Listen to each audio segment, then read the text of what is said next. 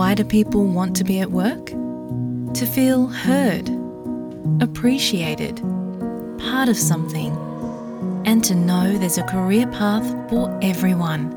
Inclusive workplaces are linked to increased innovation, productivity, and employee satisfaction.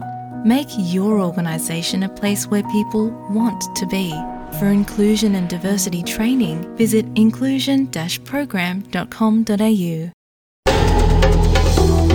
Punjabi diary ਚ ਆਪ ਜੀ ਨੂੰ ਖੁਸ਼ ਆਮਦੀਦ।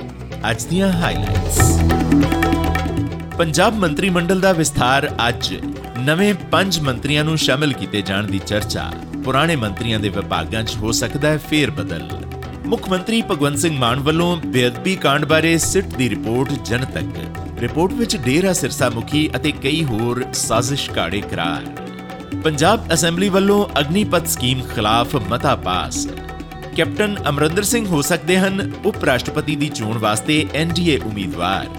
ਵਿਦੇਸ਼ੀ ਰਿਸ਼ਤੇਦਾਰਾਂ ਕੋਲੋਂ ਹੁਣ ਲੈ ਜਾ ਸਕਣਗੇ 10 ਲੱਖ ਰੁਪਏ ਤੇ ਸੁਪਰੀਮ ਕੋਰਟ ਵੱਲੋਂ ਵਿਵਾਦਿਤ ਬਿਆਨ ਵਾਸਤੇ ਨੂਪੁਰ ਸ਼ਰਮਾ ਦੀ ਝਾੜ ਚੰਪ ਪੰਜਾਬ ਅੰਦਰ ਆਮ ਆਦਮੀ ਪਾਰਟੀ ਦੀ ਸਰਕਾਰ ਦੇ ਮੰਤਰੀ ਮੰਡਲ ਦਾ ਵਿਸਥਾਰ ਅੱਜ ਹੋ ਰਿਹਾ ਹੈ। ਸੂਬਾਈ ਵਜ਼ਾਰਤ ਵਿੱਚ ਪੰਜ ਨਵੇਂ ਚਿਹਰੇ ਸ਼ਾਮਿਲ ਹੋਣਗੇ। ਸੌਂਚੁਕ ਸਮਾਗਮ ਹੁਣ ਤੋਂ ਥੋੜੀ ਦੇਰ ਬਾਅਦ ਰਾਜ ਭਵਨ ਵਿੱਚ ਭਾਰਤੀ ਸਮੇਂ ਅਨੁਸਾਰ ਸ਼ਾਮ 5 ਵਜੇ ਰੱਖਿਆ ਗਿਆ ਹੈ। ਮੁੱਖ ਮੰਤਰੀ ਭਗਵੰਤ ਸਿੰਘ ਮਾਨ ਦੀ ਅਗਵਾਈ ਹੇਠਲੀ ਪੰਜਾਬ ਵਜ਼ਾਰਤ ਵਿੱਚ ਪਹਿਲਾ ਵਿਸਥਾਰ 3.5 ਮਹੀਨਿਆਂ ਬਾਅਦ ਹੋਣ ਜਾ ਰਿਹਾ ਹੈ ਅਤੇ ਇਸ ਦੇ ਨਾਲ ਹੀ ਕਈ ਪੁਰਾਣੇ ਵਜ਼ੀਰਾਂ ਦੇ ਵਿਭਾਗਾਂ ਵਿੱਚ ਵੀ ਫੇਰ ਬਦਲ ਹੋ ਸਕਦਾ ਹੈ। ਸੂਤਰਾਂ ਤੋਂ ਮਿਲੀ ਜਾਣਕਾਰੀ ਮੁਤਾਬਕ ਪੰਜ ਨਵੇਂ ਮੰਤਰੀਆਂ ਵਿੱਚ ਦੂਜੀ ਵਾਰ ਜਿੱਤਣ ਵਾਲੇ ਵਿਧਾਨ ਸਭਾ ਹਲਕਾ ਸੁਨਾਮ ਤੋਂ ਵਿਧਾਇਕ ਅਮਨ ਅਰੋੜਾ ਤੋਂ ਇਲਾਵਾ ਪਹਿਲੀ ਵਾਰ ਜਿੱਤਣ ਵਾਲੇ ਮਾਝਾ ਦੇ ਵਿਧਾਨ ਸਭਾ ਹਲਕਾ ਅੰਮ੍ਰਿਤਸਰ ਦੱਖਣੀ ਤੋਂ ਡਾਕਟਰ ਇੰਦਰਬੀਰ ਸਿੰਘ ਨਿੱਜਰ, ਮਾਲਵਾ ਦੇ ਵਿਧਾਨ ਸਭਾ ਹਲਕਾ ਸਮਾਣਾ ਤੋਂ ਚੇਤਨ ਸਿੰਘ ਜੌੜੇ ਮਾਜਰਾ, ਹਲਕਾ ਗੁਰੂ ਹਰ ਸਹਾਇ ਤੋਂ ਵਿਧਾਇਕ ਫੌਜਾ ਸਿੰਘ ਸਰਾਹੀ ਅਤੇ ਵਿਧਾਨ ਸਭਾ ਹਲਕਾ ਖਰੜ ਤੋਂ ਅਨਮੋਲ ਗਗਨ ਮਾਨ ਦਾ ਨਾਮ ਲਗਭਗ ਤੈਅ ਦੱਸਿਆ ਜਾ ਰਿਹਾ ਹੈ। ਹਾਲਾਂਕਿ ਇਸ ਦੀ ਅਧਿਕਾਰਿਤ ਤੌਰ ਤੇ ਪੁਸ਼ਟੀ ਨਹੀਂ ਹੋਈ। ਗੌਰਤਲਬ ਹੈ ਕਿ ਪੰਜਾਬ ਵਿਧਾਨ ਸਭਾ 'ਚ ਮੁੱਖ ਮੰਤਰੀ ਤੋਂ ਇਲਾਵਾ 17 ਹੋਰ ਮੰਤਰੀਆਂ ਨੂੰ ਸ਼ਾਮਲ ਕੀਤਾ ਜਾ ਸਕਦਾ ਹੈ। ਇਸ ਸਮੇਂ ਪੰਜਾਬ ਕੈਬਨਿਟ ਵਿੱਚ ਮੁੱਖ ਮੰਤਰੀ ਤੋਂ ਇਲਾਵਾ ਸਿਰਫ 9 ਮੰਤਰੀ ਸ਼ਾਮਲ ਹਨ। ਦਸਨਯੋਗ ਹੈ ਕਿ ਭਗਵੰਤ ਮਾਨ ਨੇ ਬੀਤੀ 16 ਮਾਰਚ ਨੂੰ ਬਤੌਰ ਮੁੱਖ ਮੰਤਰੀ ਪੰਜਾਬ ਆਪਣੇ ਅਹੁਦੇ ਦਾ ਹਲਫ ਲਿਆ ਸੀ ਤੇ ਉਸ ਤੋਂ ਬਾਅਦ 19 ਮਾਰਚ ਨੂੰ ਪੰਜਾਬ ਵਜ਼ਾਰਤ ਵਿੱਚ 10 ਮੰਤਰੀ ਸ਼ਾਮਲ ਕੀਤੇ ਗਏ ਸਨ। ਬਾਅਦ ਵਿੱਚ ਡਾਕਟਰ ਵਿਜੇ ਸਿੰਗਲਾ ਤੇ ਭ੍ਰਿਸ਼ਟਾਚਾਰ ਦੇ ਕਥਿਤ ਦੋਸ਼ ਲੱਗਣ ਮਗਰੋਂ ਉਹਨਾਂ ਨੂੰ ਕੈਬਨਿਟ ਵਿੱਚੋਂ ਬਾਹਰ ਕਰ ਦਿੱਤਾ ਗਿਆ ਸੀ। ਪੰਜਾਬ ਵਜ਼ਾਰਤ ਵਿੱਚ ਅੱਜ ਹੋਣ ਵਾਲੇ ਵਿਸਥਾਰ ਨੂੰ, ਬੀਤੇ ਸ਼ੁੱਕਰਵਾਰ ਨੂੰ ਅੰਤਿਮ ਛੋਹਾਂ ਦੇ ਦਿੱਤੀਆਂ ਗਈਆਂ ਸਨ। ਇਸ ਮਾਮਲੇ 'ਚ ਮੁੱਖ ਮੰਤਰੀ ਭਗਵੰਤ ਸਿੰਘ ਮਾਨ ਨੇ ਕੈਬਨਿਟ ਸ਼ਾਮਲ ਕੀਤੇ ਜਾਣ ਵਾਲੇ ਨਵੇਂ ਮੰਤਰੀਆਂ ਬਾਰੇ ਦਿੱਲੀ ਵਿੱਚ ਆਪ ਸੁਪਰੀਮੋ ਅਰਵਿੰਦ ਕੇਜਰੀਵਾਲ ਨਾਲ ਵਿਚਾਰ ਚਰਚਾ ਕੀਤੀ ਸੀ। ਸ਼ੁੱਕਰਵਾਰ ਨੂੰ ਤਕਰੀਬਨ 2.5 ਘੰਟੇ ਚੱਲੀ ਇਸ ਮੀਟਿੰਗ ਵਿੱਚ ਨਵੇਂ ਵਜ਼ੀਰਾਂ ਦੀ ਚੋਣ ਅਤੇ ਕੁਝ ਵਜ਼ੀਰਾਂ ਦੇ ਵਿਭਾਗਾਂ ਵਿੱਚ ਫੇਰ ਬਦਲ ਨੂੰ ਹਰੀ ਝੰਡੀ ਦਿੱਤੀ ਗਈ ਸੀ। ਪੰਜਾਬ ਦੇ ਫਰੀਦਕੋਟ ਜ਼ਿਲ੍ਹੇ ਦੇ ਪਿੰਡ ਬੁਰਜ ਜਵਾਹਰ ਸਿੰਘ ਵਾਲਾ ਅਤੇ ਬਰਗਾੜੀ ਵਿੱਚ ਸਾਲ 2015 ਚ ਵਾਪਰੀਆਂ ਬੇਅਦਬੀ ਦੀਆਂ ਘਟਨਾਵਾਂ ਦੀ ਜਾਂਚ ਵਾਸਤੇ ਗਠਿਤ ਵਿਸ਼ੇਸ਼ ਜਾਂਚ ਟੀਮ, ਯਾਨੀ ਸਿਟ ਨੇ ਇਹਨਾਂ ਘਟਨਾਵਾਂ ਲਈ ਡੇਰਾ ਸਿਰਸਾ ਮੁਖੀ ਅਤੇ ਕਈ ਹੋਰ ਡੇਰਾ ਪ੍ਰੇਮੀਆਂ ਨੂੰ ਕਥਿਤ ਸਾਜ਼ਿਸ਼ਕਾਰ ਕਰਾਰ ਦਿੱਤਾ ਹੈ। ਪੰਜਾਬ ਦੇ ਮੁੱਖ ਮੰਤਰੀ ਭਗਵੰਤ ਮਾਨ ਨੇ ਕੇਸ ਦੀ ਪੈਰਵਾਈ ਕਰ ਰਹੀਆਂ ਸਿੱਖ ਜਥੇਬੰਦੀਆਂ ਨੂੰ ਰਿਪੋਰਟ ਦੀਆਂ ਕਾਪੀਆਂ ਸੌਂਪ ਦਿੱਤੀਆਂ ਹਨ।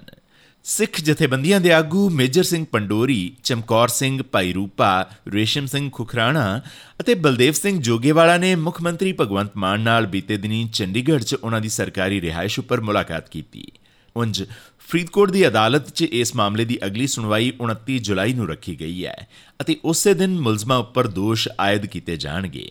ਦੱਸਣਯੋਗ ਹੈ ਕਿ ਇਹ ਰਿਪੋਰਟ ਪੰਜਾਬ ਅਤੇ ਹਰਿਆਣਾ ਹਾਈ ਕੋਰਟ ਦੇ ਨਿਰਦੇਸ਼ ਉੱਪਰ 4 ਅਪ੍ਰੈਲ 2021 ਨੂੰ ਆਈਜੀ ਐਸਪੀਐਸ ਪਰਮਾਰ ਦੀ ਅਗਵਾਈ ਹੇਠ ਬਣਾਈ ਗਈ ਪੰਜ ਮੈਂਬਰੀ ਟੀਮ ਨੇ ਤਿਆਰ ਕੀਤੀ ਹੈ। ਟੀਮ ਨੇ 1 ਸਾਲ ਪੁੱਛ ਪੜਤਾਲ ਕਰਨ ਉਪਰੰਤ 467 ਸਫ਼ਿਆਂ ਦੀ ਰਿਪੋਰਟ ਤਿਆਰ ਕੀਤੀ ਹੈ।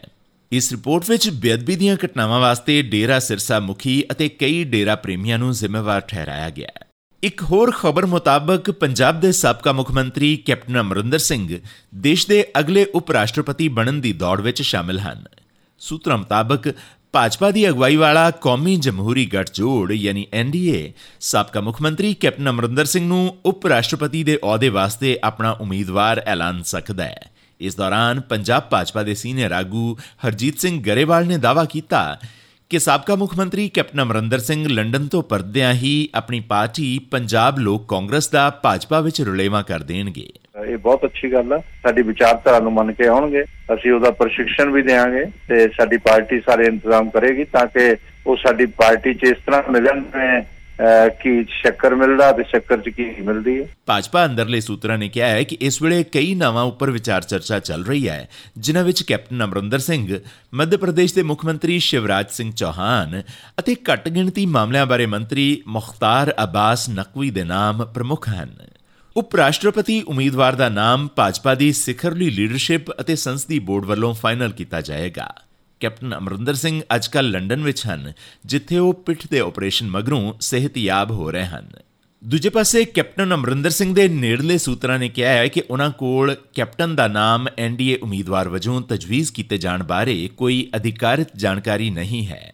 ਉੰਜ ਸਿਆਸੀ ਹਲਕਿਆਂ ਵਿੱਚ ਇਹ ਵੀ ਚਰਚਾ ਹੈ ਕਿ ਉਪ ਰਾਸ਼ਟਰਪਤੀ ਐਮ ਵੈਂਕਈਆ ਨਾਇਡੂ ਨੂੰ ਇੱਕ ਹੋਰ ਕਾਰਜਕਾਲ ਮਿਲ ਸਕਦਾ ਹੈ। ਇਧਰ ਸ਼੍ਰੋਮਣੀ ਅਕਾਲੀ ਦਲ ਨੇ ਰਾਸ਼ਟਰਪਤੀ ਦੇ ਅਹੁਦੇ ਵਾਸਤੇ ਭਾਜਪਾ ਉਮੀਦਵਾਰ ਦ੍ਰੋਪਦੀ ਮੁਰਮੂ ਦੀ ਹਮਾਇਤ ਕਰਨ ਦਾ ਫੈਸਲਾ ਕੀਤਾ ਹੈ। ਪਤਾ ਲੱਗਿਆ ਹੈ ਕਿ ਭਾਜਪਾ ਦੇ ਕੌਮੀ ਪ੍ਰਧਾਨ ਜੇਪੀ ਨੱਡਾ ਨੇ ਆਪਣੇ ਸਾਬਕਾ ਸਹਿਯੋਗੀ ਸ਼੍ਰੋਮਣੀ ਅਕਾਲੀ ਦਲ ਦੇ ਪ੍ਰਧਾਨ ਸੁਖਬੀਰ ਸਿੰਘ ਬਾਦਲ ਨਾਲ ਫੋਨ ਤੇ ਗੱਲਬਾਤ ਕੀਤੀ ਅਤੇ ਰਾਸ਼ਟਰਪਤੀ ਚੋਣਾਂ ਵਿੱਚ ਐਨਡੀਏ ਦੀ ਉਮੀਦਵਾਰ ਦ੍ਰੋਪਦੀ ਮੁਰਮੂ ਵਾਸਤੇ ਹਮਾਇਤ ਦੀ ਮੰਗ ਕੀਤੀ ਸੀ। ਇਸ ਤੋਂ ਪਹਿਲਾਂ ਬੀਤੇ ਵੀਰਵਾਰ ਨੂੰ ਪੰਜਾਬ ਅਸੈਂਬਲੀ ਨੇ ਹਥਿਆਰਬੰਦ ਬਲਾਂ ਵਿੱਚ ਭਰਤੀ ਨਾਲ ਸੰਬੰਧਿਤ ਕੇਂਦਰ ਸਰਕਾਰ ਦੀ ਅਗਨੀਪਤ ਸਕੀਮ ਖਿਲਾਫ ਮਤਾ ਪਾਸ ਕਰ ਦਿੱਤਾ। ਮੁੱਖ ਮੰਤਰੀ ਭਗਵੰਤ ਮਾਨ ਵੱਲੋਂ ਪੇਸ਼ ਇਸ ਮਤੇ ਦਾ ਦੋ ਭਾਜਪਾ ਵਿਧਾਇਕਾਂ ਅਸ਼ਵਨੀ ਸ਼ਰਮਾ ਅਤੇ ਜੰਗੀ ਲਾਲ ਮਹਾਜਨ ਨੇ ਵਿਰੋਧ ਕੀਤਾ। ਮਤੇ ਤੇ ਹੋਈ ਬਹਿਸ ਵਿੱਚ ਸ਼ਾਮਲ ਹੁੰਦਿਆਂ ਮੁੱਖ ਮੰਤਰੀ ਨੇ ਕਿਹਾ ਕਿ ਉਹ ਅਗਨੀਪਤ ਸਕੀਮ ਨਾਲ ਜੁੜਿਆ ਮਸਲਾ ਜਲਦੀ ਹੀ ਪ੍ਰਧਾਨ ਮੰਤਰੀ ਅਤੇ ਕੇਂਦਰੀ ਗ੍ਰਹਿ ਮੰਤਰੀ ਨਾਲ ਵਿਚਾਰਨਗੇ। ਮੁੱਖ ਮੰਤਰੀ ਨੇ ਜ਼ੋਰਦਾਰ ਢੰਗ ਨਾਲ ਅਗਨੀਪਤ ਦਾ ਵਿਰੋਧ ਕਰਦਿਆਂ ਕਿਹਾ ਕਿ ਇਹ ਸਕੀਮ ਦੇਸ਼ ਦੇ ਨੌਜਵਾਨਾਂ ਦੇ ਖਿਲਾਫ ਹੈ। ਮੈਂ ਇਸ ਕਾਨੂੰਨ ਦੇ ਸਖਤ ਖਿਲਾਫ ਹਾਂ। ਸਾਡੇ ਦੇਸ਼ ਭਗਤ ਮੁੰਡੇ ਬਹੁਤ ਹੀ ਮਾੜੇ ਹਾਲਾਤਾਂ 'ਚ ਟ੍ਰੇਨਿੰਗ ਕਰਕੇ ਟੈਸਟ ਪਾਸ ਕਰ ਲੈਂਦੇ ਨੇ। ਕਾਦੇ ਵਾਸਤੇ? ਕਿ 3 ਸਾਲ ਵਾਸਤੇ? 2 ਸਾਲ ਵਾਸਤੇ? ਹੁਣ 35 ਸਾਲ ਦੀ ਹੈ। 35 ਤੇ ਰਿਟਾਇਰਮੈਂਟ ਪਰ 35 ਤੋਂ ਬਾਅਦ ਵੀ ਉਹ ਕਿਤੇ ਨਾ ਕਿਤੇ ਕੋਈ ਬੈਂਕ 'ਚ ਕਿਤੇ ਲੱਗ ਜਾਂਦੇ। ਮੈਨੂੰ ਨਹੀਂ ਲੱਗਦਾ ਕਿ 2 ਮਹੀਨਿਆਂ ਦੀ ਟ੍ਰੇਨਿੰਗ ਜਿਹੜੀ ਹੈ ਉਹ ਉਹਨਾਂ ਨੂੰ ਉਹ ਤੋਂ ਬਾਅਦ ਵੀ ਕਿਤੇ ਕੰਮ ਦਵਾਉਗੀ ਇਸ ਦਰਮਿਆਨ ਕੇਂਦਰੀ ਗ੍ਰਹਿ ਮੰਤਰਾਲੇ ਨੇ ਵਿਦੇਸ਼ੀ ਚੰਦਾ ਰੈਗੂਲੇਸ਼ਨ ਐਕਟ ਨਾਲ ਜੁੜੇ ਕੁਝ ਨਿਯਮਾਂ ਵਿੱਚ ਸੋਧ ਕਰਕੇ ਭਾਰਤੀਆਂ ਨੂੰ ਵਿਦੇਸ਼ਾਂ ਵਿੱਚ ਰਹਿ ਰਹੇ ਆਪਣੇ ਰਿਸ਼ਤੇਦਾਰਾਂ ਕੋਲੋਂ ਸਾਲ ਵਿੱਚ 10 ਲੱਖ ਰੁਪਏ ਤੱਕ ਲੈਣ ਦੀ ਇਜਾਜ਼ਤ ਦੇ ਦਿੱਤੀ ਹੈ ਅਤੇ ਇਸ ਵਾਸਤੇ ਅਧਿਕਾਰੀਆਂ ਨੂੰ ਜਾਣਕਾਰੀ ਦੇਣੀ ਪਏਗੀ। ਪਹਿਲਾਂ ਵਿਦੇਸ਼ਾਂ ਵਿੱਚ ਰਹਿੰਦੇ ਰਿਸ਼ਤੇਦਾਰਾਂ ਕੋਲੋਂ ਸਾਲ ਵਿੱਚ ਸਿਰਫ 1 ਲੱਖ ਰੁਪਏ ਹੀ ਲੈ ਜਾ ਸਕਦੇ ਸਨ।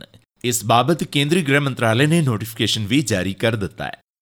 ਉਧਰ ਸੁਪਰੀਮ ਕੋਰਟ ਨੇ ਪੈਗੰਬਰ ਮੁਹੰਮਦ ਬਾਬਤ ਵਿਵਾਦਿਤ ਟਿੱਪਣੀਆਂ ਕਰਨ ਵਾਲੀ ਮੁਅੱਤਲਸ਼ੁਦਾ ਭਾਜਪਾ ਆਗੂ ਨੂਪੁਰ ਸ਼ਰਮਾ ਦੀ ਝਾੜ ਚੰਬ ਕਰਦਿਆਂ ਕਿਹਾ ਕਿ ਉਸ ਦੀ ਬੇਲਗਾਮ ਜ਼ੁਬਾਨ ਨੇ ਪੂਰੇ ਦੇਸ਼ ਨੂੰ ਅੱਗ ਵਿੱਚ ਤੱਕ ਦਿੱਤਾ ਹੈ। ਸੁਪਰੀਮ ਕੋਰਟ ਨੇ ਕਿਹਾ ਕਿ ਦੇਸ਼ ਵਿੱਚ ਜੋ ਕੁਝ ਵੀ ਹੋ ਰਿਹਾ ਹੈ, ਉਸ ਲਈ ਸਿਰਫ ਤੇ ਸਿਰਫ ਉਹੀ ਜ਼ਿੰਮੇਵਾਰ ਹੈ। ਸੁਪਰੀਮ ਕੋਰਟ ਨੇ ਇਹਨਾਂ ਵਿਵਾਦਿਤ ਟਿੱਪਣੀਆਂ ਵਾਸਤੇ ਉਸ ਖਿਲਾਫ ਵੱਖ-ਵੱਖ ਰਾਜਾਂ ਵਿੱਚ ਦਰਜ ਐਫ ਆਈ ਆਰਸ ਨੂੰ ਇਕੱਠਿਆਂ ਕਰਨ ਦੀ ਸ਼ਰਮਾ ਦੀ ਅਰਜ਼ੀ ਤੇ ਸੁਣਵਾਈ ਕਰਨ ਤੋਂ ਨਾ ਕਰ ਦਿੱਤੀ। ਬੈਂਚ ਨੇ ਕਿਹਾ ਕਿ ਨੂਪੁਰ ਸ਼ਰਮਾ ਵੱਲੋਂ ਕੀਤੀਆਂ ਟਿੱਪਣੀਆਂ ਸਸਤੀ ਸ਼ੋਹਰਤ, ਸਿਆਸੀ ਏਜੰਡੇ ਜਾਂ ਫਿਰ ਨਾਪਾਕ ਸਰਗਰਮੀਆਂ ਵਾਸਤੇ ਕੀਤੀਆਂ ਗਈਆਂ ਹੋ ਸਕਦੀਆਂ ਹਨ। ਬੈਂਚ ਨੇ ਕਿਹਾ ਕਿ ਨੂਪੁਰ ਸ਼ਰਮਾ ਨੂੰ ਪੂਰੇ ਦੇਸ਼ ਕੋਲੋਂ ਮਾਫੀ ਮੰਗਣੀ ਚਾਹੀਦੀ ਹੈ। ਇਸੀ ਅੱਜ ਦੀ ਪੰਜਾਬੀ ਡਾਇਰੀ। ਤੁਹਾਡਾ ਦਿਨ ਸ਼ੁਭ ਰਵੇ ਹੁਣ ਇਜਾਜ਼ਤ ਦਿਓ। Thank you.